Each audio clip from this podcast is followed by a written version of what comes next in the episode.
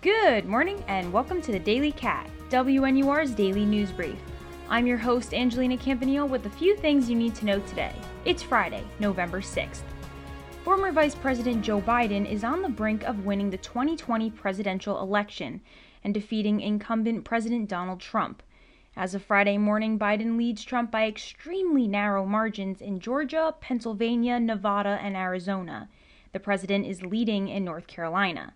In a White House press conference Thursday evening, Trump advanced unsupported accusations of voter fraud to falsely argue Biden and the Democrats are trying to, quote, steal the election.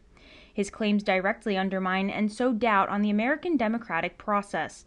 There are still tens of thousands of votes to be counted. The number of weekly coronavirus cases at Northwestern has decreased Last week, NU reported 37 new cases and a 0.65% positivity rate.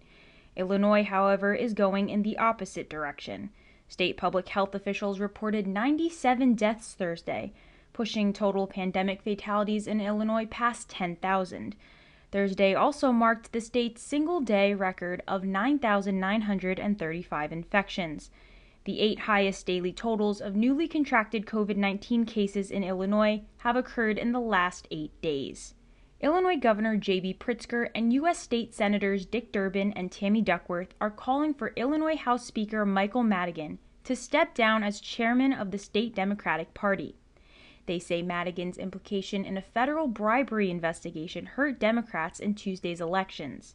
Madigan is the longest serving legislative leader in U.S. history. The Justice Department has implicated him in a decade long bribery scheme in which utility giant ComEd has admitted participating. Tonight, we'll be broadcasting live from Louis Hall. Tune into 89.3 at 6 p.m. Central to learn how campus shutdowns from COVID 19 affect dining hall workers. What exactly is mask mean? Your latest on K pop culture and more.